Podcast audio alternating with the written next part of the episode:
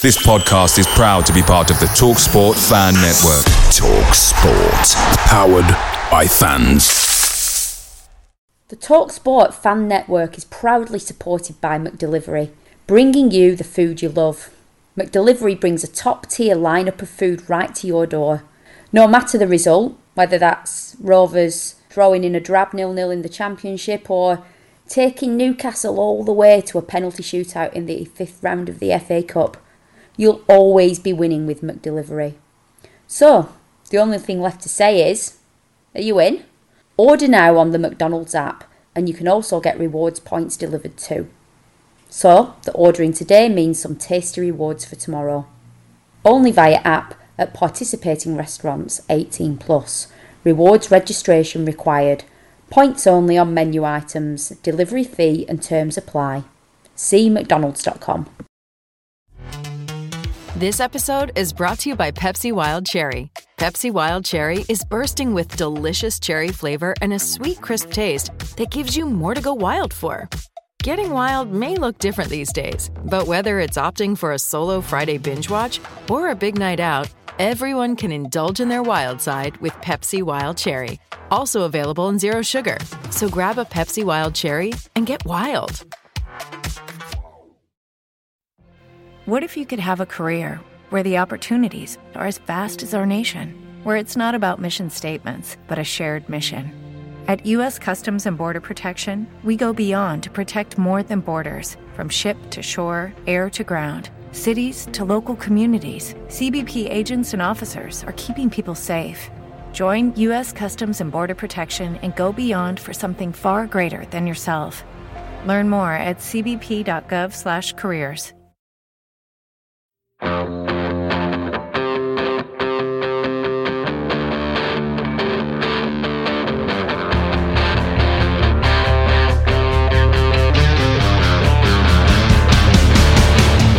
It's whispered that soon, if we all call the tune, then the piper will lead us to reason.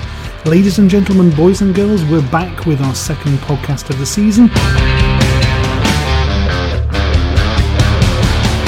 Reviewing the month of August with all the energy and enthusiasm of a horse that's been allowed to graze on the hallowed turf of Ewood Park. It's been a busy old month, a bright start on the field and off the field, more arrivals than Heathrow Airport at the end of Love Actually. No sign as yet though of Claudia Schiffer at Brockhall, well at least at time of recording.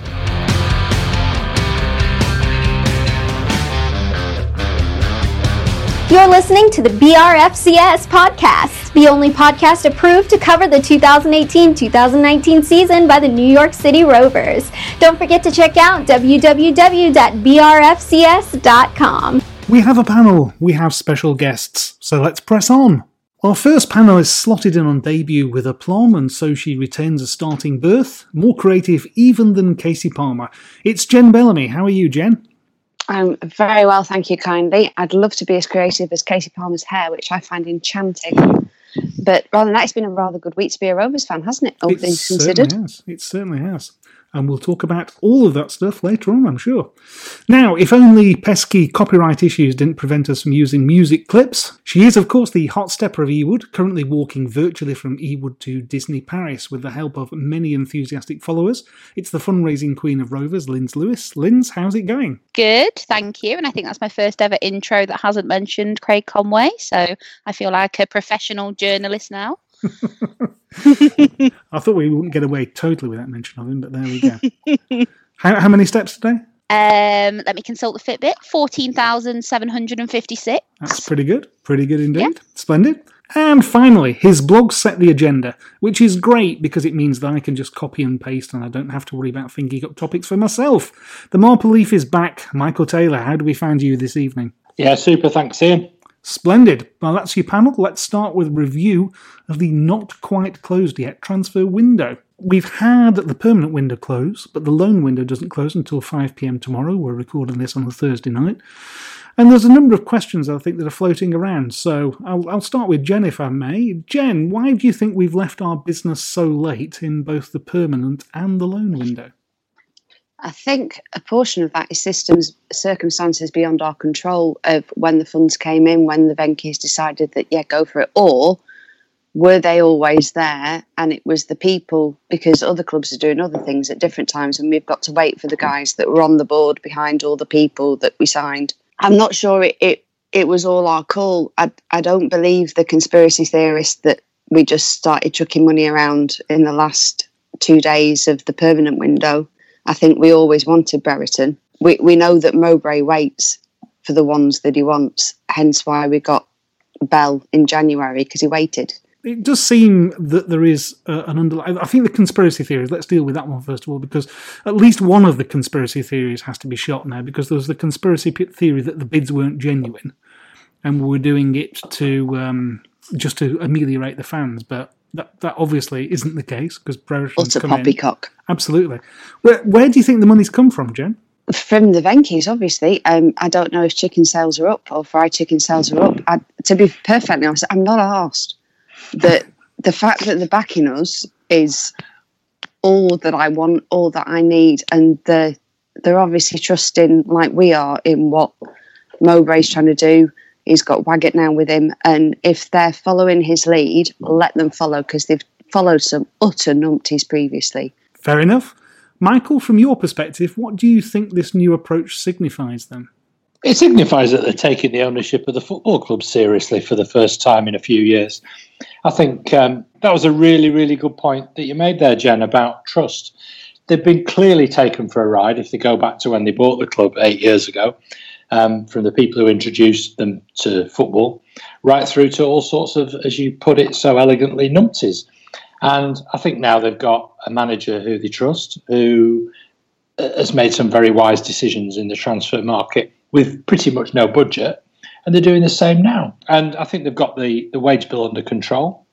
We've talked about all the accountancy issues before, which probably are of little interest to Rovers fans. The main issue is we've got a team that's winning, and I think that's going to be a thread that's going to dominate the conversation on our pod tonight. Is that we seem to be a club that's got the winning feeling back, and if that's now percolated right up to the owners, then fantastic. So this week we've seen obviously Ben Brereton come in on loan, and that will be um, turned into a permanent signing on the first of January. And Rich Sharp, I think, in one of his tweets, he sort of said that that's going to happen. It's not kind of if, buts, maybe is conditional. It's going to happen. So we're going to spend that money. Uh, Harrison Reed come in as well uh, from from Southampton. So where do you think the squad stands now at the end of this window compared to say at the beginning of August, Michael? I think it's much stronger still, and it surprised me. I thought, I think I said on the last podcast that we were a good squad, that we were stronger than we have been, and we are in good good place to make um, a strong challenge in the championship. The fact that we've actually been strengthening the team right through. I mean, apart from getting another goalkeeper in, and I think we've strengthened in all departments. And you need competition for places. You need you need the players who are playing really well to think I need to be playing even better. Absolutely. And I think we've we've seen that. I think we've got competition for places right through the team. And we, have seen the dangers of having a squad that you think, oh, well, uh, we've got Graham and we've got Samuel and Dack and we've got all these forwards. Why have we signed Armstrong? And suddenly you have two injuries in one match, yes. and you think, thank God we've got a big squad where and uh, we're, you know we're fighting on all fronts. Linz, from your perspective, which of the new signings has caught your eye? I really like Rothwell from what I've seen, um, not just because of his lovely, lovely hair. And I think I tweeted within the kind of first twenty minutes at Hull how fantastically wonderful Armstrong is. And I'd forgotten a little bit. I was, you know, excited when he came back, but obviously it's been a little while since we've seen him in some blue and white halves. And the pace is just ridiculous. Obviously, it's unfortunate with the injury. You just everywhere you look, as they said, there's there's competition for places, and and that's so exciting. You know, your heart kind of breaks when you see your best players go off. But actually, for the first time, you're thinking we've got people who can not necessarily fill those shoes, but offer something different, yeah. and and I like that very much so. Well, what's your take on the Rodwell signing, Linz? I was a little bit angry, and I will make that confession. So I was driving back um, and stopped at the services and saw that we were linked to him and was outraged and kind of tweeted in anger and then had a kind of two hour drive home where I thought perhaps I'd been a little bit hasty. I wasn't thrilled He's not what I like about football. I'm not keen on his temperament. I'm not keen on his attitude. I don't like people who get paid 70 grand a week to go on holiday. But he's here now. Mowbray's seen something in him. So when he did sign, I sort of said, fair enough. He's one of our own now. He's been given an opportunity to reinvent himself and to reward that faith. And I hope he gets himself fit and he offers some competition for places. But for me, it's make or break for him now. But if Mowbray sees something in him, he's absolutely fine by me. So I retract, retract my angry tweet for something a bit more reasonable now. Possibly a bigger risk for him than it is for us. I think. I mean, we don't we don't know what wages he's on, but clearly he's not been signed on a long term deal, so he's not going to drain us like Sunderland. Michael, your thoughts? Um, I remember the anger that I felt that certain players who now sit on the match of the day sofa took us for a ride. Uh, Danny Murphy, I'm talking about. And every time I see him, I feel angry when he pontificates about football. And you know, we see Leon Best and uh, who you know, the players that were signed on big money. And so I've got good mates who are Sunderland fans, and I kind of was a bit embarrassed when we signed Rothwell. I actually said Rodwell. in the confines of our Rodwell. Rodwell. Rod, Rodwell. I, I, was, I was about to say the biggest danger about signing Rodwell is I'm going Is to the get confusion. Rothwell. Absolutely. Yeah. But I said not on Twitter as Linz did, but in the confines of our car on the way to the match. We should avoid like the plague anyone from Sunderland. What a toxic club that's been. Yeah. And and I followed it probably a little closer than than, than, than most average fans because I've got good mates who are Sunderland fans. Yeah. Um, so yeah, I shared all that anger, but do you know what? If we turn his career around and he turns out to be a quality pro, and he puts all that behind him, and we're the catalyst for doing that, then you know, I'm a Catholic. I'm all in favour of redemption. Good man. Jen, your thoughts on Rodwell? Rodwell. Rodwell. Positive pants, Ree Rodwell. Very positive, positive pants, Ree Rothwell. Oh, we like him. um, but Ree Rodwell, if we've got the Everton lad from speaking to a lad at work, there's, there's a big Everton fan. I know there's been a there have been a few years in between, but the fact that he went back to Everton to train after Sunderland, he wants to keep on playing. He wants to play his football, which Sunderland fans might chuck things at me for saying that that he does. But I believe in Tony and I trust him that he's not he's not gonna he there's not a cat and chance that he'd have entertained the likes of Danny Murphy. Whereas Rodwell, he, if he wants to be good enough for a team, Mowbray's not going to let him in until he's back to full fitness and he's playing the way that he wants him to play, that fits in with the lads that we've got. He's not going to disrupt our team by having a big I did this, I did that, I Yeah. signed for City. That that makes no sodding difference as far as Mowbray's concerned. That you've got to be good enough to gel with our team. He keeps on saying you've got to fit in with what we've got. And what we've got, our core is belting that team spirit. A bunch of lads that eventually, for what feels like about five years, we've got a bunch of lads that are playing for the badge on the shirt, and that's all I'll ever ask. It's in, I always think it's interesting when managers take on projects like this because, uh, of course, a manager that we're acquaint, well acquainted with who, who did this regularly is Big Sam, who would take on a player that either people thought was past his best or was uh, needed turning around, and he, he would invariably do it. And I do think that managers every now and then like to think maybe I can, maybe I can get a tune out of this guy. And I wonder if this is what, what Mowbray's brought Rodwell in for. I don't think he'll be on that much money. I, I don't see how he could be, and Mowbray have credibility with the squad. So I think it's it's a managed risk. We shall see. We shall see, I guess. We've strengthened this squad now, and I think we did our predictions before an awful lot of these players came in.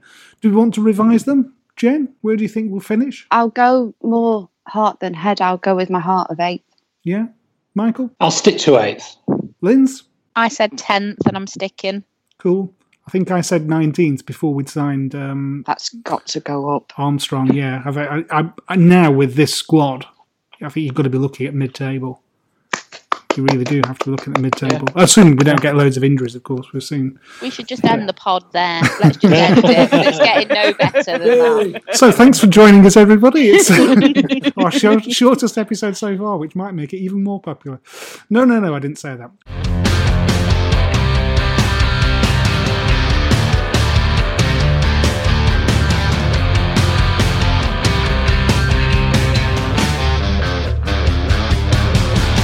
A little while ago on the BRFCS forum, I put out an appeal for people who wanted to make some contributions to the podcast, talking about subjects of their choice. And Bill Arthur very kindly replied, and he sent us a little audio file from Canada, talking about his earliest memories of supporting Blackburn Rovers. Hope you enjoy it. Your first football match defines your love for the rest of your sporting life. I have to admit, I can't actually remember my first game at Ewood, but it would have been in the 58 59 season, following the promotion to Division 1 in 57 58. As a result of that famous win at Charlton, I can still see my dad glued to the radio for updates on that, and the excitement and relief we felt when it was over. 1959-60 is always remembered for the FA Cup run and the final. In those days, the kids used to be able to sit on benches over the wall right round the ground, and I was sitting over the wall at the Blackburn end in a crowd of over 53,000 for the quarter-final replay against Burnley. As two goals went in during extra time, there was the joy of winning, but also the shared excitement and the pleasure of being only a few feet from the action and from our heroes. In those days, my mum was working nights at Brockhall Hospital, and my dad decided we should go and tell her what the result was. But as soon as she saw my face, she knew what the result was. She didn't have to ask. There are few records of the 1963-64 season, except in the Lancashire Telegraph archives, but it is one that will stay in my memory bank forever. I was 14 when the season started inauspiciously, with a home loss to Liverpool. After two away wins and a home draw, the season came alive with an unforgettable 7-2 win against Spurs. Just under 21,000 saw Bryan Douglas tear Spurs apart, providing assists, although they weren't called assists in those days, for Andy McEvoy and Fred Pickering, a performance that would be repeated time and time again that season. I was on cloud nine after that game and devoured every newspaper I could to relieve the experience. A week later, Rovers won 5 1 away at Wolves, and at that point I thought something special was happening. October was a mixed bag, with two losses, two wins, and a draw. But then we had a famous result at Everton, with Fred Pickering scoring a hat trick in a 4 2 win. That was a special occasion to win away at Goodison Park, as Everton were then the champions and were a really strong team, and included in that team was the old Rovers favourite Roy Vernon. I can still see Fred in my mind's eye after his third goal, and remember the happy car ride home reliving the game. Games like that would keep me happy for a week until the next match. And going to school on the following Monday was something to look forward to, as we could talk through the game all over again, and it would be even more special if Burnley had lost and we could goad their supporters. That was the start of an undefeated run with seven wins and one draw. In that run, I recall another visit to Merseyside, and standing in the Anfield Road end, there was no segregation in those days, to witness a 2 1 win, with Andy McEvoy scoring a glorious winner. And then, who of my era could forget that wonderful Boxing Day win of 8 2 at West Ham? There were no minute by minute reports, so did, we did not know how many goals were going in. And when the final score came through, it was with disbelief that we heard the news. Eight goals away to West Ham? Really? And top of the league? What a treat we had to look forward to in the return match at Ewood two days later. With newspaper articles predicting cricket scorecards would be needed for the return fixture, the inevitable happened and Rovers lost 1 3. Results after that were a bit mixed, but we were still well placed in the table, and of course there was the cup to look forward to. After easy third and fourth round wins, we had a Courts easy draw at Oxford. But the magic of the cup was with Oxford, and we crashed out 1 3. It's a great feeling when you're the underdog in a cup tie and win. It's a miserable feeling when the underdog beats your team. A 5 0 win at Bolton and a 5 2 win at Leicester meant things were looking good again in the league. But then came one of those great disappointments for a 14 year old fan whose football life revolved around Rovers. Fred Pickering was sold to Everton. Unbelievable news. How could they sell him with the club in their best position for years? It was especially disappointing as I don't recall any speculation about him being sold, and it was a bolt from the blue. What would we do without him? Well, George Jones was the answer, except he wasn't. He was brought in from Bury as a replacement, but damage was done. After a draw at Birmingham, Rovers went on to lose their next five games, and did not win again until the final game of the season against Ipswich, finishing seventh in the league. Huge disappointment for this 14 year old fan after a great season with so many memorable games and 89 goals in 42 league games. You don't always have to be a winner to enjoy a season, says someone 55 years later, but the 14 year old doesn't see it that way. And I can relate to those TV pictures we see with kids crying when their team loses a game. I don't ever remember crying at a bad result, but I often felt like it. There've probably been more downs than ups, but my love stays forever with the club I first watched. Even though work and life have taken me far from Ewood, it's still my football home.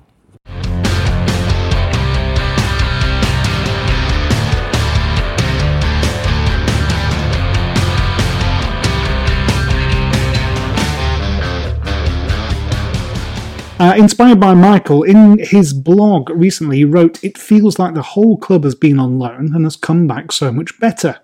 So, Michael, what do you think we've learned from our experiences last season based on what we've seen so far? Yeah, my, my thoughts at the beginning of last season, just to go back on that, was that I felt that we were a club that had forgotten how to win, that we didn't have enough winners running through the team. None of the players, apart from possibly Mulgrew, had ever actually you know, lifted trophies, you know, won leagues, things like that.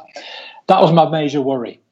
And that's the thing that Mowbray has instilled in this team. They've got the winning habit.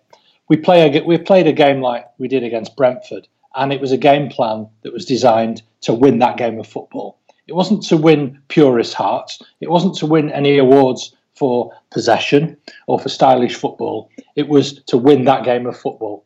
I think, on the whole, that's the major thing that's got running through the team. How many games did we win last season? Probably more. We got probably got more points than in any time that I've ever supported Rovers, and that's infectious, and that's feeds its way right through the club. I think the fans have benefited from being in League One.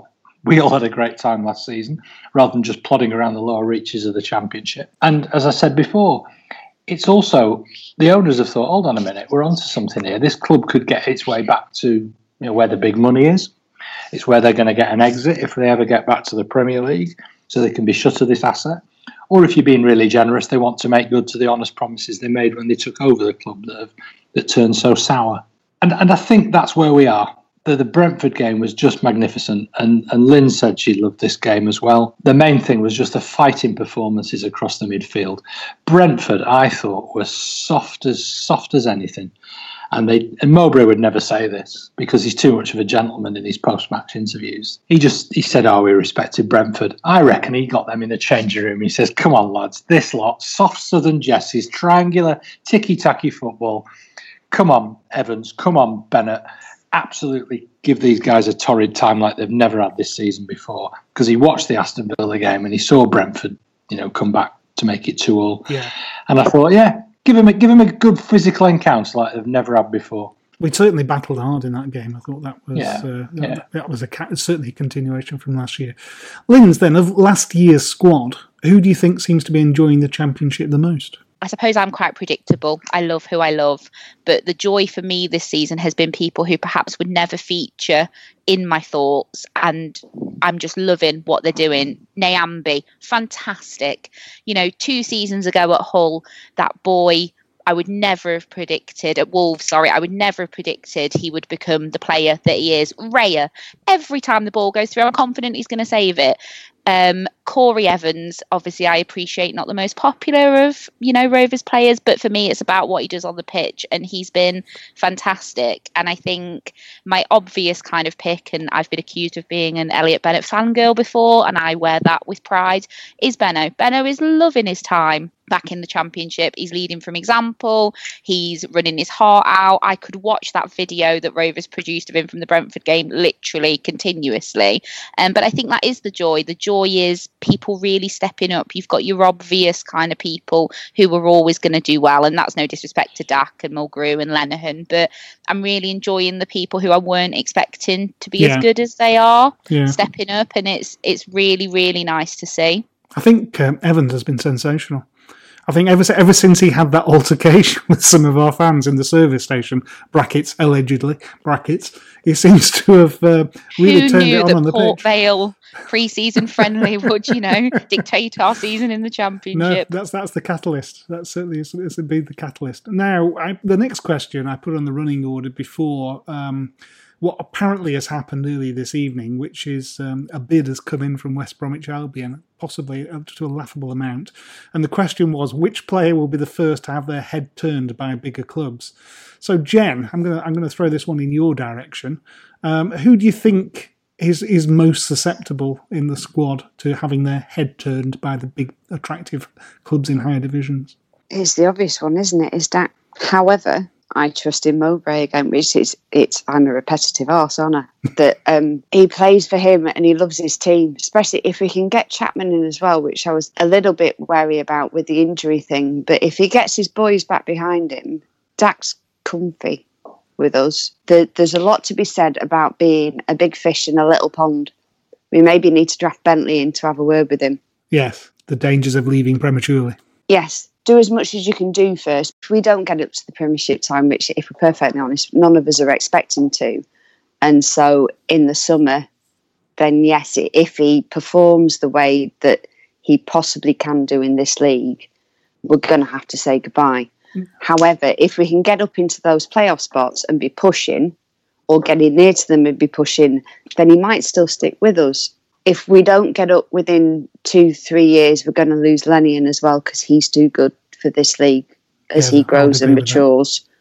The, there's others as well. Raya Yeah. is going to get better and better and better. Like Lindsay said, Nyambe will go on. We've got so many good players. And shout out to Rothwell again. He's he's impressed me phenomenally from what I've seen this season. I have all the plaudits in the world for him. Even better than Kasey Palmer's hair is Rothwell. Indeed. So I think in tonight's Telegraph, Rich Sharp quoted Rovers as saying, uh, "There's no way that Dack is leaving. You know, because he's priceless. There's no no amount of money that we'd sell him for." I mean, it's, it's a great statement, but realistically, let, let, let's play real politic now, shall we? And sort of say, what is the sum of money that realistically would make Rovers think, "Hang on a minute, we could do a lot with that." Michael, do you want to have a punt? Yeah, 25 million quid with a sell on clause as well. Yeah. Um, I think Barnsley built a new stand and a whole new team, didn't they, on the back of the John Stones money when he got transferred to City? Yeah. Uh, I think we've got to insist on that and be quite ruthless in the transfer market. But he's got to go to a Premiership club. Well, Absolutely. he's not going to go to a Premiership just on the back of a couple of good seasons in League One. He's got to really perform this season. And if we're the beneficiaries of that, fantastic. I want Dack to line up this division. I think he's totally capable of it. Um, it's disappointing he's got injured, but I think he absolutely can. And I think it would be a step backwards for him to go to.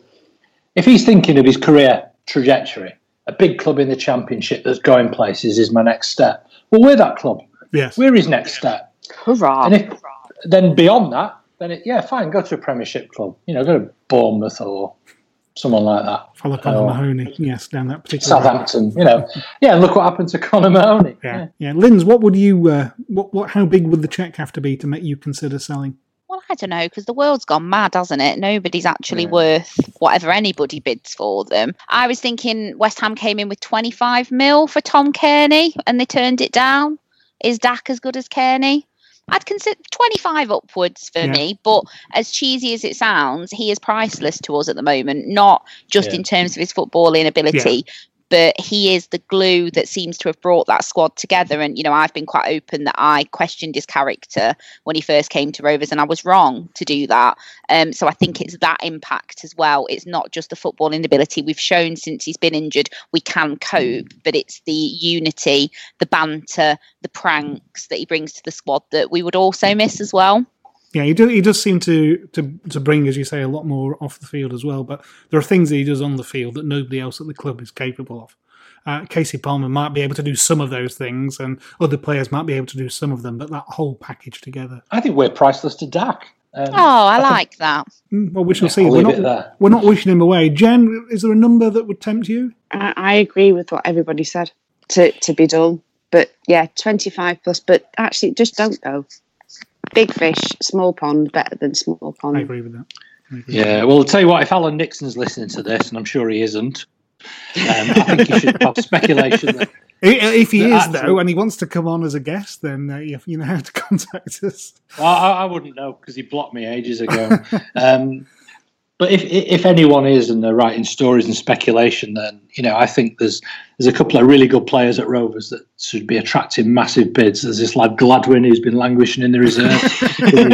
There's a Yeah. young prospect called Whittingham, I think. Oh, Whittingham. Oh, yeah. his left foot. And uh, and as for Paul Caddis, I mean, oh, he transformed that game against Brentford from the bench. Yeah, we'll, we'll with his definitely run, talk, runs up and down the touchline. we'll, we'll definitely talk about uh, Caddis's contribution uh, this week later on in the pod. Super, right? That's the that's that bit done. Let's now turn on to our performances during August because I think it's been it's been a really good month um, on balance. But as always, there, there are things to pick at and chew over and have a look at. So Ipswich, Jen, do you want to kick us off? Thoughts on Ipswich? You'd have taken the scoreline before we set off. Is my thought. It was gutting. It it felt like a loss at the end because it's that last minuter, which is a, an absolute kick in the if you have them, those. Um, however, but it's a difficult ground for us to go to. We've had a history of getting absolutely sod all from there. So to come come away with a point, I'd, I'd take it. Michael, your perspective? I was disappointed we let a late goal in, and I thought, here we go again. Is this going to be the story of our season? Are we are we mentally not strong enough to hold on to these leads? That's the negative. The positive was Dack lighting up this division, which I know he's totally capable of doing. I have to say, one of the things that um, I, I remembered from the Ipswich game, which is uh, after you, you commented on Amari Bell, uh, sort of like be- being predicted Oh, to yeah. start the season, then Derrick Williams did a lung busting run to to create Dack's goal. So maybe Yeah. when, when he's back to full fitness again, we should do special pods where you can sort of say, I think Bell should be picked ahead of Williams, and then he can do more of those lung busting runs. To, to be fair, I didn't say Bell is better than Williams. What I said was I suspect Mowbray prefers Bell as his as his preferred option in that position to Williams. Yeah, but it's The not it's Derek- not as good, is it, to have a go at you? No, no, no, no. we don't let the truth get in the way. And let's be honest, yeah, I do not have Oh, a yeah. track record on this podcast of predicting future per- performances of our players. Anyway, we'll move on quickly from that. Uh, we then had our first home game against Millwall. Uh, Michael, uh, what we what was your takeaway from the the Millwall fixture? that we're going to be playing teams that in certain key positions on the pitch are going to be a little bit better than they were in the division we played in last season. And the difference was we'd have won that game if it wasn't for Millwall's goalkeeper. I thought he had an absolute blinder. And um, I thought we probably did enough to win it. We were the better team. They came at us in the first half as a, that fantastic QPR um, webpage that you wrote for did a brilliant rundown on all the teams in this division, which I think we should savour and save. And it said how you know physical and athletic and Yeah. strong and forward going Millwall were, and they were.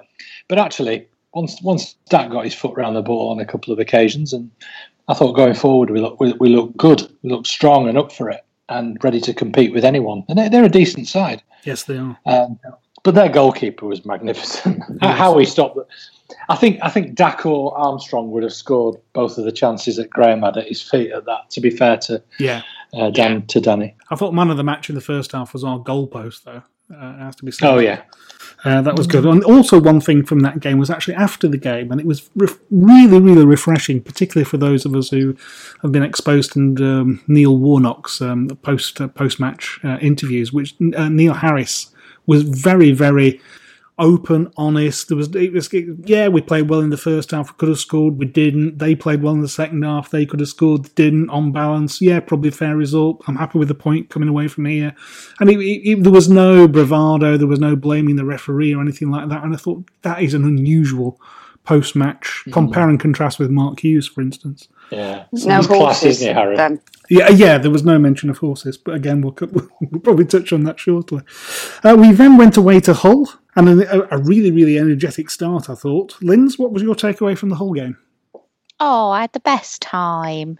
Like the first 20 minutes were some of the best football I've seen us play in a long time. But classic Rovers, really, lots of chances, didn't take them, spent a kind of nervous 15 minutes fighting. My 30 quid a time nails. So, you know, it cost me a fortune supporting this team. Um, but yeah, really enjoyed it. Obviously, disappointed with the injuries. But all in all, I felt it should have been comfortable for us, and three or four wouldn't have flattered us at all. No, I tend to agree with that. Um, it was, I thought our movement and our passing in that opening 20, 25 minutes was absolutely first class. Really, yeah, really I would was. agree. The fact And we- shout out to the away fans as well, I think, because that was my first away game of the season and it was packed. It was a really good atmosphere, sang for 90 minutes. And I think my concern was going back into the championship, would we get that same level of follow, but I think it was over a thousand tickets sold, and it was a really, really good atmosphere. Yeah, and let's not let's make mention also of the uh, the pricing policy at Hull, which is to put it mildly controversial. For those of you who don't know, there are no concessions, which of course affects an away side once in a season. But for the Hull fans, if you've got kids or uh, disabled people, old age pensioners that want to go and watch, no concessions at all. So frankly, uh, the smaller the crowds that they get, the better. But I think it was a, it was a great day and a good win. It was nice to get three points on the board, which then brought us back to Ewood for the Reading game. Now, uh, if ever there was a game of two halves, Jen, thoughts on Reading game? Dear God, that first, first half wasn't good, was it? Um, that first goal that I'd turn around to Parr because Parr had come as my, my good luck charm. I had to turn around and go, this isn't going to plan, Parr. It shockingly not allowed to say the next word, but it rhymes with hit. Yet the second half is what our lads are about. And they realised that in the first half they didn't do what they were supposed to do. They didn't close them down. And then the injuries with, with Armstrong going off and everything just went completely to pot. But the second half, which is a little bit like the Millwall game, all guns blazing. Yeah, very much so. So it used to be that in the olden championship days, that if we went a goal down, we were screwed, and that was us done. You kind of chuck your radio in the bin, or you go, we, we know what's going to happen here. But now the lads fight for it and said, that's not good enough. We've got to go down. We're going to get it back. And you've got that belief now that they're going to work their bottoms off to get that back. On that bombshell, given the giving away the time that we're recording, uh, a Greek side has just qualified for the next phase of the Europa League. Yay! So let's throw that one in there. Right, um, Linz Reading game. Um, you, you obviously had problems having to sit amongst some rabble, but other than that, what was your take on the Reading game? I mean, it was emotional. I was transferred over to the Riverside. I couldn't see because of the boards. I couldn't see because of the posts. I mean, it's very difficult to comment on the game. I think for me, what I was most disappointed with in the first half was it honestly seemed like they didn't care and I was getting flashbacks to kind of the time no one seemed to care. Everybody just looked a little bit lost. But uh, but you know, I, I took five minutes at half time, and one of the rabble pointed out to me that I was actually wrong, um, and I took that on board. And Rovers came out much more positive in the second half, as did I. Um, I thought Charlie took both the penalties incredibly well, and I think we could have won it. And probably wouldn't have flattered us second half. Um, which then brought us back to Ewood again on Saturday for the Brentford game. Michael, any thoughts about grazing horses or uh, anything else you want to mention about Brentford? No, I mean, in stark contrast to Millwall's manager Neil Harris, as we discussed, being gracious and honest and realistic, and Paul Clement, the Reading manager, was as well about um, his team's performance and getting a point from Ewood. Uh, Dean Smith, the Brentford manager, was talking out of his backside. Frankly, we we we duffed him up, and it's been a long time. I think I think Rovers have always had since Mark Hughes a soft underbelly. You know, we've been able to be brushed aside by physical sides. Quality often shone out last season, but I think the whole experience of last season has toughened the side up, and you can't blame the pitch. No, I think I think basically he realises his team got a bit of a kicking, and they couldn't match Rovers for effort. You can't, but you can't. You can't factor into it the kind of quality that we showed right across the middle. I think, uh, yeah, I think to be having a go at the pitch in August. Oh. Well, yeah, it's almost like the. Uh, does he realise that people have camera phones and can take pictures and sort of say, "Really?" Oh. Did you see? Um, have you seen any clips of the um, Real Valladolid versus Barcelona game? Yes. Has anybody Yeah. seen where where the pitch Now was laid two ploughed days before? Absolutely extraordinary. They, I think, you've got rights to complain, but not uh, not on the basis of, of what we saw there. So uh, hmm, sour grapes, I think, very much so on that. And then lastly, Yeah. in August, we had our Carabao Cup tie with Lincoln. Um, a lot of changes, probably the right thing to do. And when you saw the, the result at full time, definitely the right thing to do. A, a trivia quiz question of the future, I think, in Joe and Simon Grayson. So Joe Grayson, the son of Rovers legend, is that the right one? Simon Grayson uh, made his debut, and then a real collector's item. Does any? I, I presume we've all seen it at least on the highlights. Caddis and Downing. Anybody want to talk us through the slick Barcelona style interplay?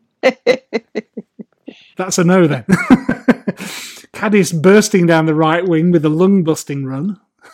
pulls it back for Downing, who side foots it Iniesta style into the bottom right hand corner.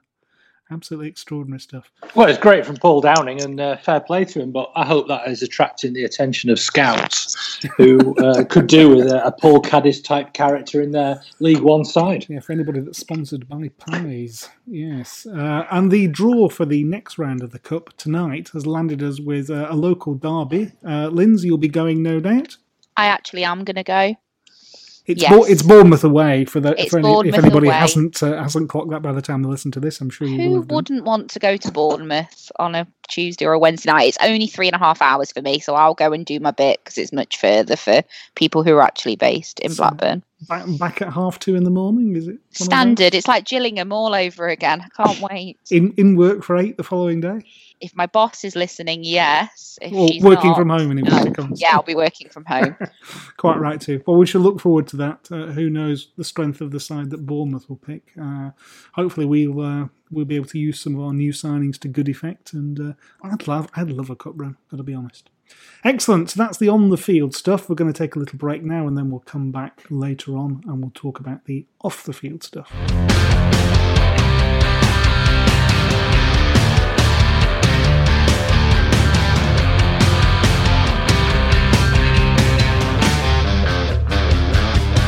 Some of you listening might have bought the latest edition of the excellent 4000 Holes fanzine, and if you haven't, I strongly urge you to do so. And in there is an article that caught my eye, written by Ian Futter, long-time contributor to 4000 Holes, and he travels to watch rovers from Llandudno. Not only that, but he originally hails from Hornchurch in Essex, and he wrote a very interesting piece about it doesn't really matter where you come from to support a team. And I liked the article so much, I asked him if he'd record it for our podcast, and he has done. Hope you enjoy this piece. I was born in Essex and now live in North Wales. I was first taken to Rovers by my granddad, who lived in Little Harwood in Blackburn. My first game at Ewood was Rovers v West Brom on the 16th of April 1966, the old First Division. I can still remember the names of most of the players that played that day. Had the greats like Ronnie Clayton and Bryan Douglas in the team. Rovers lost 1 0, but I was hooked on Rovers that day and I've been a fan ever since. As a 12 year old at the time, I was unaware that it was Rovers' seventh consecutive defeat, and of course, shortly after that relegation from the old First Division. Another of my interests started that day when I brought the match day programme. Since then, I've collected loads of Rovers programmes from home and away games. As well as my programmes, I also have team photos, press pictures, books, autographs, and scrapbooks. Amongst my favourite items are a signed shirt by all the championship winning team from 95 and a shirt given to me by Colin Hendry and signed by him. Also, I have a, a 1960 FA Cup replica shirt uh, signed for me by the late Ronnie Clayton. Uh, he did it in the club shop for me after we'd been on a, a ground tour with him. Of course, the old programme for my first game will always be special as it was where it all started for me, really. My son Steve and son in law Mike Dillap also share my love and support of this wonderful club, Blackburn Rovers. Okay, welcome back, everyone. We've talked about um, on the field activities there. We're going to come back now and just sort of review off the field activities. We did have a little chat just before the break about um, what would it take to get us to part, part with Dack. Um, we've done some live interaction with our audience. Linz, do you want to share findings so far? Well, obviously, if I'm not on Twitter, five minute intervals, people think I'm dead. So I just put a tweet out while we were talking, asking what people would be willing to consider to tempt us to sell Dack. So the lowest has come in at 12 million and the highest at 30 before anybody would even contemplate it. Other people offering 15, 25, and somebody saying he's absolutely priceless as he's essential to our promotion.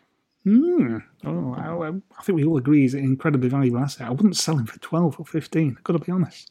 Oh, no. That feels like a bit of a giveaway. Almost like tra- trading them in for Tesco reward vouchers or something like that at that level. Anyway, right, a couple of topics for discussion. Well, first one, largely inspired by Michael's recent blog. So if any of you hasn't visited the Maple Leaf blog, I would warmly recommend it. Uh, always, a, always some interesting, thought-provoking stuff that Michael posts there. And I'd like to just talk about, I suppose, the commercial reality of football as it is uh, particularly with regard to sponsorships. How do, how do we how do we feel about having so many betting companies sponsoring football clubs? How do we feel about being having a vaping company sponsoring the school board in the Darwin end? All that sort of good stuff. Michael, what was it that, that prompted you to write that bit in your blog? Well, it started off with being dazzled by those ridiculous LED lights. So the advertising completely caught my attention. And as I was like blinded by each transition, I thought to myself, but what actually the advertising? Because usually I can just blank it out. And it was betting company after betting company after yeah. betting company. Then it come up with a, a, dodgy fast food chain that you can't even buy their product in England, Venky's. Um, Never heard Umbro, of Umbro, which are our kit supplier, and uh, Stanley Tools. And of all of them, the only one that I'd actually feel comfortable going out and purchasing, apart from Umbro, is Stanley Tools. I don't gamble. I don't agree with gambling. And I just think and, and I think there's an overwhelming sense now that, like payday lenders, like uh, uh, that, um, that gambling companies fit into that same bracket. They're taking money out of the pockets of the very people who are struggling to make the payments to buy their season tickets week week in week out or month on month if they've got a, a payment plan, and they're just um, and they're just leeching off football. And surely someone in the Rovers commercial department can take the long view and think who can we have part who can we have partnerships with that will actually benefit this community that we're a part of? How can we start attracting people? How can we support and partner with the businesses that create employment in the blackburn area? The proudest sponsorship that i've had on my kids shirts when they've worn them um, through the years was crown paints. Not because i particularly like their brand of paint but because they're a local employer in blackburn.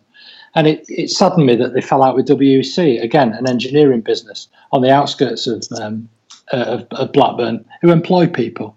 And that's the sort of partnership that I think the club should be doing. And as for a vaping company, then frankly, if I can't smoke a vape on a train because it's questionably not good for other people's health, then why on earth is a professional sports club promoting something that is bad for people's health? So let me be let me be devil's advocate just to create a debate. Um, 1995, people uh, will remember that year, I'm sure. We were standing at Anfield and we're proudly lifting the Premier League trophy with shirts emblazoned with McEwan's lager. Yeah, because that's a product that fans like to buy. That, that, that, that's a product that drink in moderation. It, it, it's a daily reality. I don't think gambling was anything like as prevalent then, and I think it should be. It's a very highly regulated industry, and it should be. I don't think it was right that you should have McEwan's lager or um, on kids' shirts because kids can't buy that product, and I don't think kids should be uh, subjected to gambling, and it's not as accessible as it as it was. Um, particularly as it's available digitally now as well. See, back in the day, with yeah, with the McEwan's lager thing, that I was of an age then that I'd I was working in a restaurant and I'd earned enough to be able to afford my first Rover shirt. And Mum said, "You're not going around with lager on your shirt," because my mum's a little bit more religious than my dad. Pa's a Methodist minister, by the way, for those of that, that don't know, which is why I drink quite a lot. Don't tell my dad. um, but then, so I, but I support the football team. I do because of Papa, and so I was dead excited when when I earned enough, and I said, "Pa, I can afford a proper Rover shirt for the first time ever." And he turned around and said, "and said no daughter of mine is going around advertising lager." I was like, "Who?" So I wrote to Jack Walker, because they didn't do what they do now with the, the kid shirts yeah. with no sponsor on when it, it's not allowed. And so my first Rover shirt, proper Rover shirt, came from Jack Walker. And oh. every without without every, a sponsor on it. W- without the sponsor, really? Yeah. And every person my dad met in the street, every person he spoke to, he, he mentioned this shirt to. Bear in mind, we were living in Barrowford, so they all supported the six, six finger people. Everybody knew where my shirt go. came That's from. Interesting. That's interesting. But I get that it, it's kind of in a similar thing. I mean, dog came in very, very useful for me at school because mum got on a high horse about gambling and um, tombolas. And so I never, ever had to sell a raffle ticket for the school. Dude, it was brilliant, absolutely brilliant. But I, I get it. It I get to to play devil's advocate though. The club can't say no because none of the local firms that we would like to invest. I work for a local firm that would would love to invest in the club, but we can't afford those numbers. But the gambling companies can. So you can't blame the club for saying yes to it. As much as we would love it to be completely different, and I I would personally, but you can't. The club can't turn it down. However, did they in the beginning of the Venky's days? Is that not why we ended up with the Prince's Trust because they turned the, well, yeah. the gambling companies down? yeah, I mean, I, I don't think it's necessarily as, as clean. I, I, I take Michael's point that sometimes you have to play the long game. So I think it, it really depends on what's in Steve Waggott's objective, doesn't it? And if if him and Mike Cheston have been told that they've got to generate X amount of income, and somebody comes in waving a check, and you sort of think, well, that that moves us a long way towards hitting that target. Yeah, I fully understand it. But if there are more attractive options, I think I think it becomes a differentiator in the market, and mm-hmm. there are mm-hmm. so many shirts now that are, have gambling companies on them um, it, it, it's it's certainly not a differentiator. I mean, last year we, we were sponsored by Dafabet, weren't we? Who also sponsored, mm-hmm. off the top of my head, Aston Villa, Sunderland. Um, so yeah, you, you, I've forgotten about them. It's, absolutely, yeah. It's it's an interesting one. Um, I, I, would I would I would love it if we had something more community focused. Certainly. Oh, I would do it, but I think the the club themselves are stuck between a rock and a hard place yeah, that they've yeah, got yeah. to go. But I mean, because the size of the logo, I I abhor that the size of the logo on the shirt and the fact that it's black, the fact that it doesn't fit in. Put an average pair of breasticles underneath it, you can't even see our club logo. I've, I've got the training kit so far this season. I spent more time than was absolutely necessary in the club changing rooms, umming and ahhing because I, I didn't have my daughter or my husband with me. But all you can see is that blinking yeah. black thing, yeah. and I, I can't even see the Rovers. But I get why the club have done it. I I even get why the betting company have done it because it shows up more on the television screens, and so I get why their company have done it. The vaping thing, my heart says no, my work head says, but but it is local, so it they are local, but it ah. It's an interesting one. Maybe maybe we'll put a poll out on it just to see. But uh, mm. yeah, well, worthy of topic. We're not going to come to any firm conclusions. But uh, Linz, I've not included you in the conversation. Have you any strong opinions one way or t'other on this sort of thing? Um, I think it's a very personal thing, isn't it? So I do gamble. The gambling doesn't bother me necessarily, but I have a home and away shirt every year. If we were sponsored by a payday loan company, not a hope in hell's chance would I have one categorically not. That's just something I feel very strongly on. Um, and I think for me, my concern around the gambling um, companies is the number of fans that I've seen on social media saying because of religious or cultural reasons they can't have a shirt. Yeah. And I do feel if we're trying to be a diverse club and, you know, Rovers is a diverse community, we need to be looking at alternatives for those fans so they're not excluded. I understand from a revenue point of view, but how can we be inclusive and diverse and we've got a multicultural faith room and a prayer room, but we can't include some of our fans in that most basic need of a shirt? I think that's a great that's a great call. That it's a very it's a very right. interesting one. Clearly, we're not privy to any of the numbers, so I don't know how many shirts they'd have to sell at a at a premium without the sponsor on to make back the money. But uh, again, that plays to Michael's point about taking a wider view and playing the longer game about. And I well, think what it's it the we're trying to do? volume of sponsors as well. I mean, my home shirt hasn't got one on, but my away shirt has got the solicitors on the back of the shirt. I hate it. It sits really uncomfortably. I don't understand why the back of the bottom of my shirt needs to be sponsored as well. It seems like we'll sell anything to stick a random name on it, and I'm I'm not all for that really. Yeah, We're some, going down the rugby route. I was just going to say that we saw. I saw some highlights of Leeds United away. Um, was it when they played Swansea a couple of weeks back or a few days ago? And their shirt, it, it did to me look like a very much like a rugby league kit mm. or or a French First Division. If anybody's seen pictures of French First Division Yeah. sides, you can Or a racing make out driver. who it is. Yes, yes, Lewis Hamilton FC. Okay, we're not going to come to any conclusions. Uh, if anybody's got any interesting observations or potential solutions for the Rovers commercial department, then let us know, and we'll gladly share them. Share them with the guys. Next topic is um, a sad one, but an inspirational one, I guess. Uh, Lenny Johnrose recently um, announced that he was fighting motor neurone disease, which is a particularly cruel and debilitating illness. Michael, you spotted mention of it in Jim Wilkinson's Blue Eyed Boy blog, and you and I are of a vintage where we'll, we'll remember Lenny Johnrose as a as a player at Rovers. Thoughts on on that fate? Yeah, it's such a sad, sad story. And he comes across as such a lovely man when he was um, interviewed on ITV about this terrible, terrible condition that he's not going to survive. It's it, it eats away, uh, and he talked about, and very soon I will be dead. And it just stops you in your tracks when you hear things like that. And you just think it'd be lovely if Rovers could could try to do something to um, work with the other Lancashire clubs that he played for, Bury, yeah, yeah. Preston, Burnley, and think, well, you know, what about raising awareness for motor neurone disease? Um, I also remember what a great um, not, he was never a great player, but he was a, he was part of the team that pretty much held it together during a difficult period before Jack's money started coming in. Yeah. And he scored a few cheeky goals, and he, he, was part of that team. He didn't he wasn't able to stick around when Kenny Dalglish kind of upped the quality when he came in, but uh, culturally as well, you know, he was the first black player to have made it through the ranks at Rovers through the academy. You know, he, he trod a path that the likes of Ryan Nyambe have, then followed. And those of us who watch football through the 80s will appreciate, I think, the significance of, of what that represented in a town like Blackburn with some of the some of the racial divides that um, that existed then and still do now. Absolutely.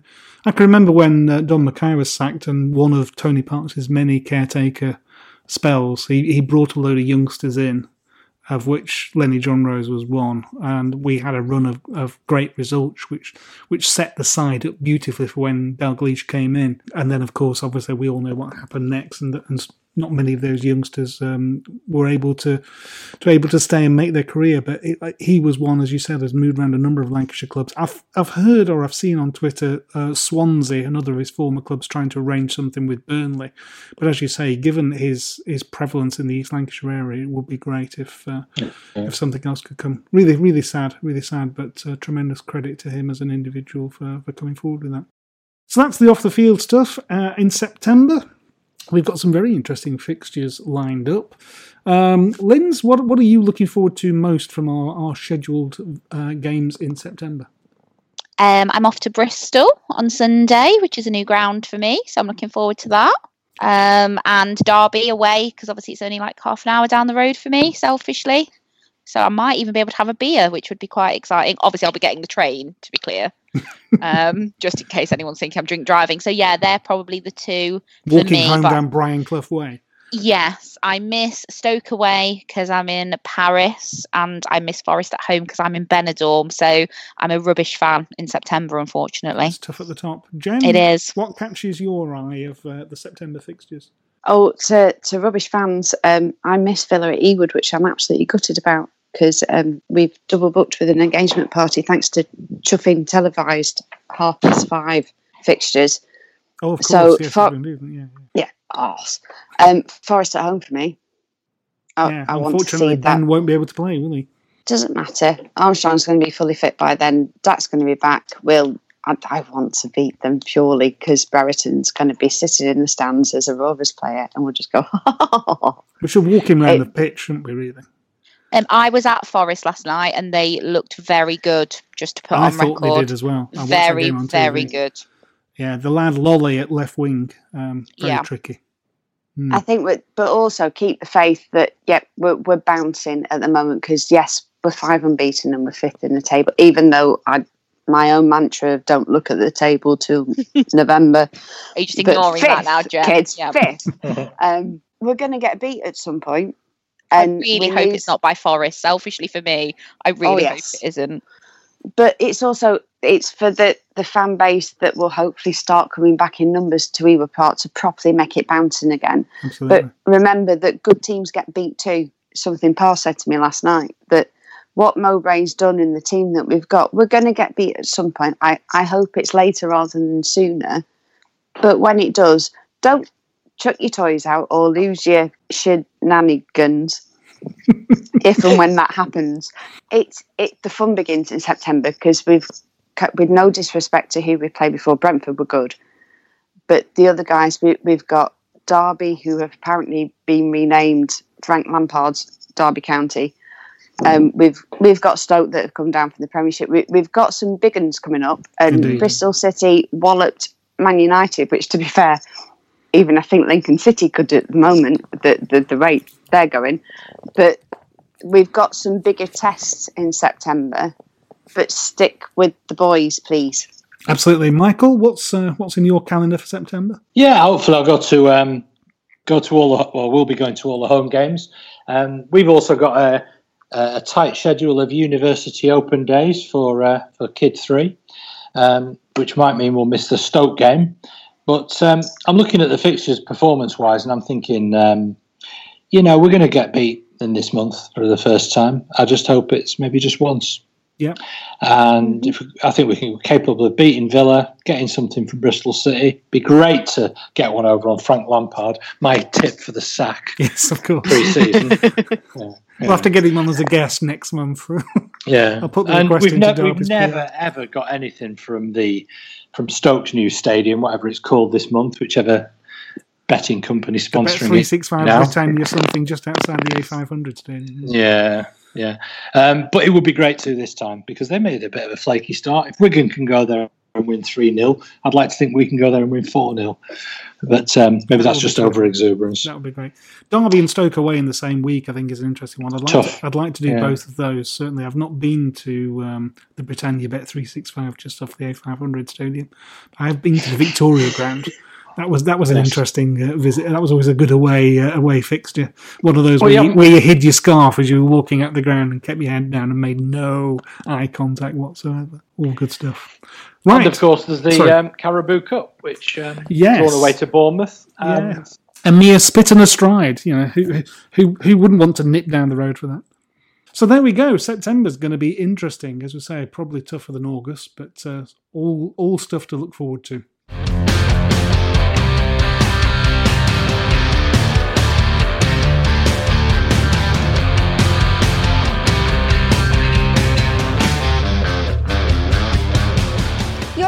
To the BRFCS podcast, the only podcast approved to cover the 2018 2019 season by the New York City Rovers. Don't forget to check out www.brfcs.com. Welcome back, and what a tremendous pleasure it is to introduce our latest guest. I've been a reader of When Saturday Comes magazine for more than 25 years now, and a subscriber probably for at least half of that time. And I noticed a name that kept featuring in the magazine, usually associated with articles about Blackburn Rovers. Not only is he a regular WSC contributor, but he's also found time to write a book called Hidden Culture Forgotten History, which, in his own words, covers East Lancashire radicalism, which sprang from the 1960s little poetry magazines of working class writers and editors. Perhaps we'll touch on that later, it depends how the conversation about football goes, I guess. You may also have noticed his articles in 4,000 Holes over the years, and it seems we share a fondness for football kit history, as the latest issue contains part one of his A Short History of the Rovers in Five Kits. It's my great pleasure to welcome to the podcast Bruce Wilkinson. Bruce, how do we find you today? Fine, just a bit of a cold, but otherwise absolutely fine. Thanks. Splendid, right? Well, we'll we'll plough through, and if you need to nip off and get some paracetamol on night nurse, then whatever. Super. Your um, when Saturday comes biography says that you were born in Liverpool but raised in Lancashire. What's the story behind that? And at what point did you become aware of football, and perhaps in particular Blackburn Rovers? I was born in Liverpool because um, basically I was adopted um, as a as a kind of baby, basically. So, uh, born in Liverpool, then brought to Blackburn by my parents. My, my mother's side of the family, uh, who tend to who come from Chorley, uh, were all big Rover supporters. Um, so I was taken to Ewood from probably about the age of about four or five. Okay. Um, so I think my, my first game was in about 1971, um, and I stood in the Nuttall Street stand below the um, below the kind of main In the main enclosure. stand. Yeah, the enclosure. That's the word I'm looking for. Can you remember who the first opponents were? I, I think I think it was Rotherham. I Okay. can't be 100 percent Illustrious fixture. Yeah, oh, absolutely. Yeah. Who who's your favourite player over the years then, from all the uh, the games that you've seen? Simon Garner was always a big, a big kind of um, a big hero, and I was kind of a relatively young supporter, um, and also because he lived on the same estate as as we did, in um, in Cherry Tree in Right. Blackburn.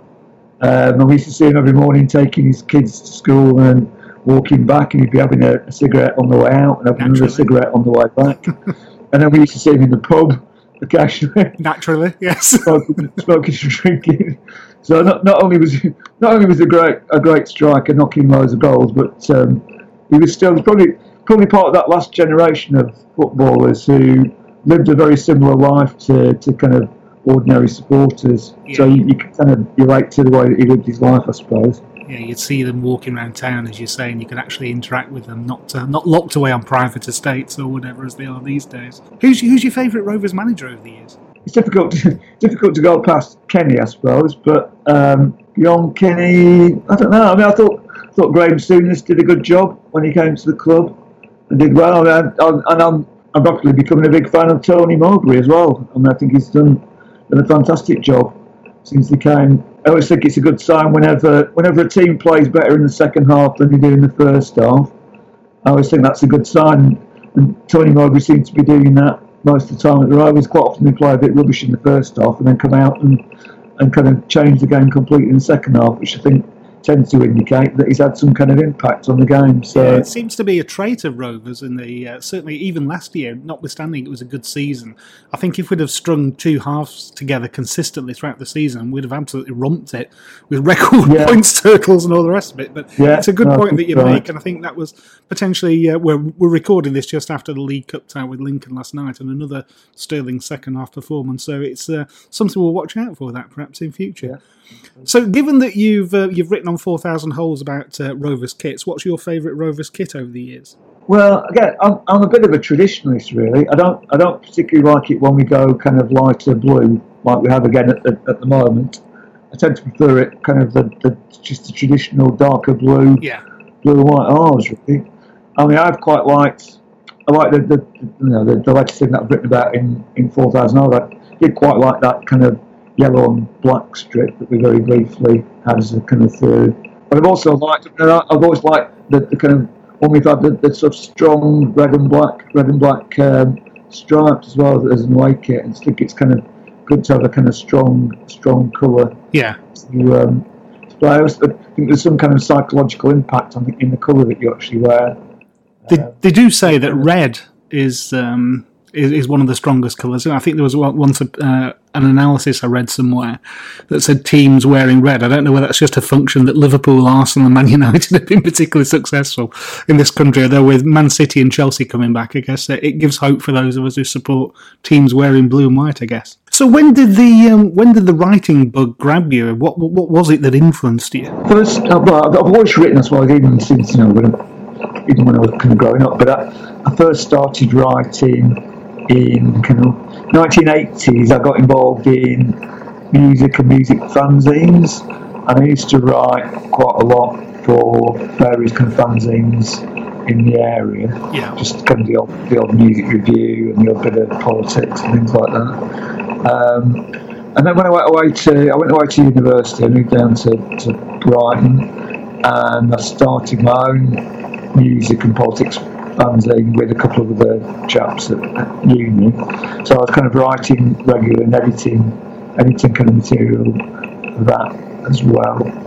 Um, and about the same time, I remember writing. I, I really started writing for When Saturday Comes because I, I wrote a letter to the letters page of When Saturday Comes, um, bemoaning how, how how much influence money was starting to have on the game in the kind of about mid nineties. Yeah. And I got a letter back from the editor saying, "Well, if you, if you tinker around with your letter, that that could make quite a good article."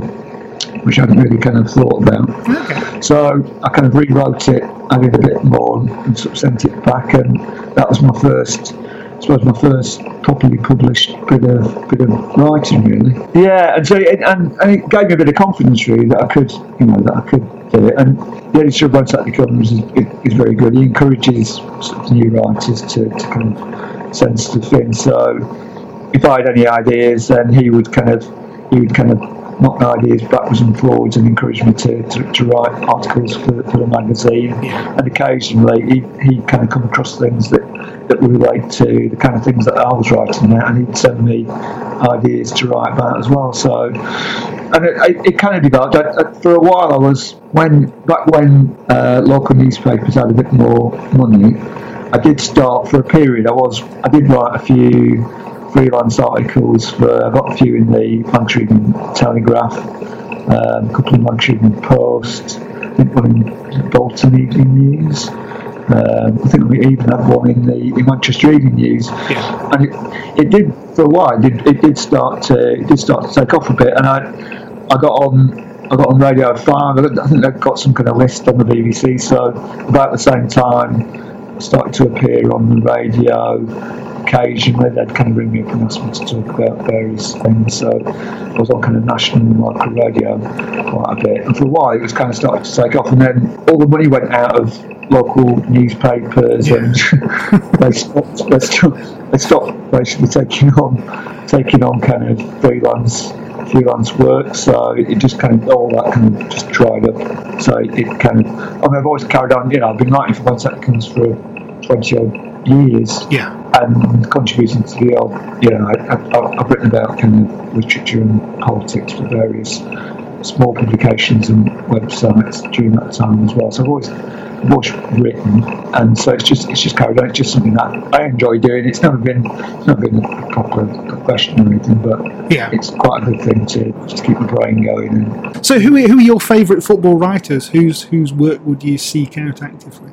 I like. I mean, I, I've always followed David Conn in the Guardian because I like the way that he works. A lot of the writing that, that I've done about football isn't strictly speaking about football. It's about kind of social issues that surround the game. So a lot of a lot of my work has been about things that affect supporters or things that affect the game. And David Conn writes about quite often writes about finance and the way things have impacted on yeah.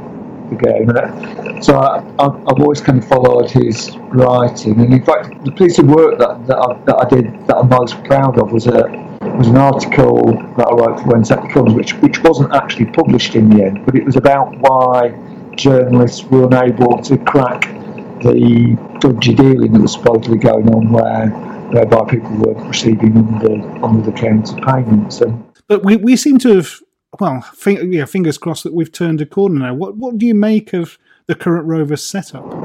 Well, that's a that's an interesting question, isn't it? I mean, I, I could understand why people were, were kind of running running the kind of Venky's Out campaign a few seasons ago because the club seemed to be in absolute turmoil at the time. And th- there's no doubt that, that when they first took over, they were ill advised, they were or badly advised, and situation seemed to becoming seemed to become quite critical. It, it, it looked like for a while it looked like you know the, the club could even be in danger of of, of kind of going out of business. But there's no doubt that over the last two or three seasons, they've kind of stabilised. Know, they've put in, they've continued to put in money to keep the club, the club afloat. You know, they, they've rationalised that, so there's been, been kind of cut back, but at the same time, they've kept the club going. And, and it seems at the moment, with the, with the latest kind of signs, that they are putting in a bit more money again to try and try and get the club going. So, so on the one hand, I, I am kind of, I'm still slightly concerned that we don't really know what their long-term uh, ambitions are. They are keeping the club going, and I, I wonder, you know, if, if they were to just kind of pull out and stop putting money in, then I do worry about what where where the, where the club could go in the in the kind of longer term, really. So, what do you think are realistic ambitions then for the current setup? I was I was kind of slightly slightly trepidatious as to how things might might go in the championship after, after the promotion. But but we seem to be so far, it's early days, but we seem to be doing okay. You know, I think at the moment it's just this season is kind of about stabilising the championship and and then seeing where we can go. I mean, trouble is, there seems to be a lot of clubs in the Championship who have plenty of money to spend. It's whether we can compete in the longer term against against that kind of money. Last season was was was actually really really kind of good for them, and I enjoyed going to to every game. The first time it felt like we'd really turned the corner. Yeah, I think there is certainly a feel good factor around the place. And last season, I think there's a there's a generation of our supporters that discovered the joys of the third tier for the first time, you know, standing on terraces uh, and everything that goes with it and going to new grounds. Then there's some gnarled old has beens like me it was like going around and revisiting those old grounds again, and it rekindled the enthusiasm that I had as a teenager when I was going for the first time to the likes of those, going back to Gigg Lane and places like that, and, and standing on terrace that, that you'd sort of like forgotten existed. Uh, but it was it's it's just great to win football matches, isn't it, and to have some success. So I think that that sort of like has rekindled it all. Yeah, absolutely. I mean, it's kind of one of those things, you know. That I've always said, oh, it's not it's not all about winning, and you know, and I enjoy I enjoy the kind of the culture of going to going to the games and with mates and going to public football games and that kind of stuff. But there's no doubt that if you're getting kind of beaten every week, like we were in the Premier League, and, and kind of we were struggling in the Championship as well, that, that after a while it just tends to just tends to kind of grind you down a bit, really. Death of a thousand you know, cuts. Yeah. Yeah, so it, it, was it was nice. I remember at, at the start of last season we, we, struggled a little bit at the beginning. I was, I was wondering where, where we were going to end up, but when we turned that corner, it was it was just a wonderful feeling again to start, start winning and to be competitive in every game and to actually be playing playing good football again. And it, it really felt like it felt like it did kind of reinvigorate going to the going to the games again. Yeah, I'd just like to see another five or six thousand going to the home games. Thanks for that, Bruce. That's been uh, that's been a tremendous insight, both into to your level of support and obviously the, the contributions that you've made to When Saturday Comes over the years. And if anybody doesn't read When Saturday Comes, I would definitely recommend it. I think Bruce is the uh, the unofficial Blackburn Rovers correspondent. Thanks, thanks very much for for taking the time out and joining us today. It's it's it's been a tremendous pleasure having a chat. You're welcome back anytime, of course. But in the meantime, keep flying the flag for Rovers in When Saturday Comes. And um, we'll hope to read more of your piece in 4,000 Holes as well. Thanks, Bruce. Thank you. Bye bye. Right, so that's all we have time for. I'd just like to thank you all for taking the time to listen. It's very much appreciated. If you could give us a review on iTunes as well, that would also be terrific because it does help our podcast to be discovered by newcomers. Big thank you as always to our panelists for their time and input. Jen, Linz, and Michael, thanks once again to each and every one of you. Also, massive thanks to our guest contributors in this episode Bruce Wilkinson for sharing his When Saturday Comes insights, Bill Arthur for recalling his early memories of Ewood all the way from Canada, and last but by no means least, Ian Futter for sharing some of his memories from his lair in North Wales. If anyone out there fancies contributing a favourite or an earliest Rovers memory fe- feature to a future episode, please get in touch with BRFCS on the forum or on Twitter. We've had a few expressions of interest. It'd be great to make some of these uh, a regular feature. So send your ideas to at brfcs.com on Twitter or post in the thread in the BRFCS forum. Also, once more, thanks to forum member Biz and his band The Symmetry for allowing us to use their music as our theme this season. They too can be found on Twitter at The Symmetry Band, and I believe they're also on Facebook if you want to go and see them locally when they're performing. Thanks, everyone. That's been terrific. We'll see you next month. By the way, massive thank you to Joe Bamford, uh, BRFCS forum member, and his band The Symmetry for providing all the incidental music used in this episode.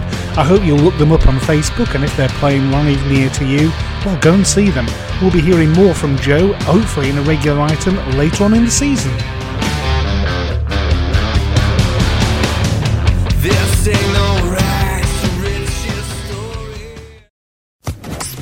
Podcast Network. Experiences are what people love the most about travel. Viator is a website and app where you can book travel experiences like hiking Mount Kilimanjaro in Tanzania or enjoying the views while cruising on a catamaran in the Caribbean. They offer everything from simple tours to extreme adventures. With over 300,000 bookable experiences in 190 countries, there's something for everyone. Plus, Viator's travel experiences have millions of real traveler reviews, so you have the information you need to book the best activities for your trip. When you book a travel experience with Viator, there's always flexibility and support with free cancellation, payment options, and 24 7 service. Download the Viator app now and use code Viator10. That's V I A T O R 10 for 10% off your first booking in the app. One app over 300,000 travel experiences you'll remember. Do more with Viator. Okay, you're deep in the jungle, hanging with a friendly jaguar. Or how about in outer space playing the bass? Let your imagination run wild with the new generative AI tools in Adobe Photoshop. Create anything you can dream up just by typing a text prompt. Treehouse in your jungle? Unicorn in your spaceship? Just type it. This changes everything. Hit the banner or go to Photoshop.com and try it for free. It's the 90th minute. All your mates around. You've got your McNugget share boxes ready to go. Your mate's already got booked for double dipping, and you steal the last nugget, snatching all three points. Perfect. Order McDelivery now on the McDonald's app. You in? At participating restaurants, 18 plus. Serving times, delivery fee, and terms apply. See McDonald's.com. This podcast is proud to be part of the TalkSport Fan Network. Talk Sport. Powered by fans.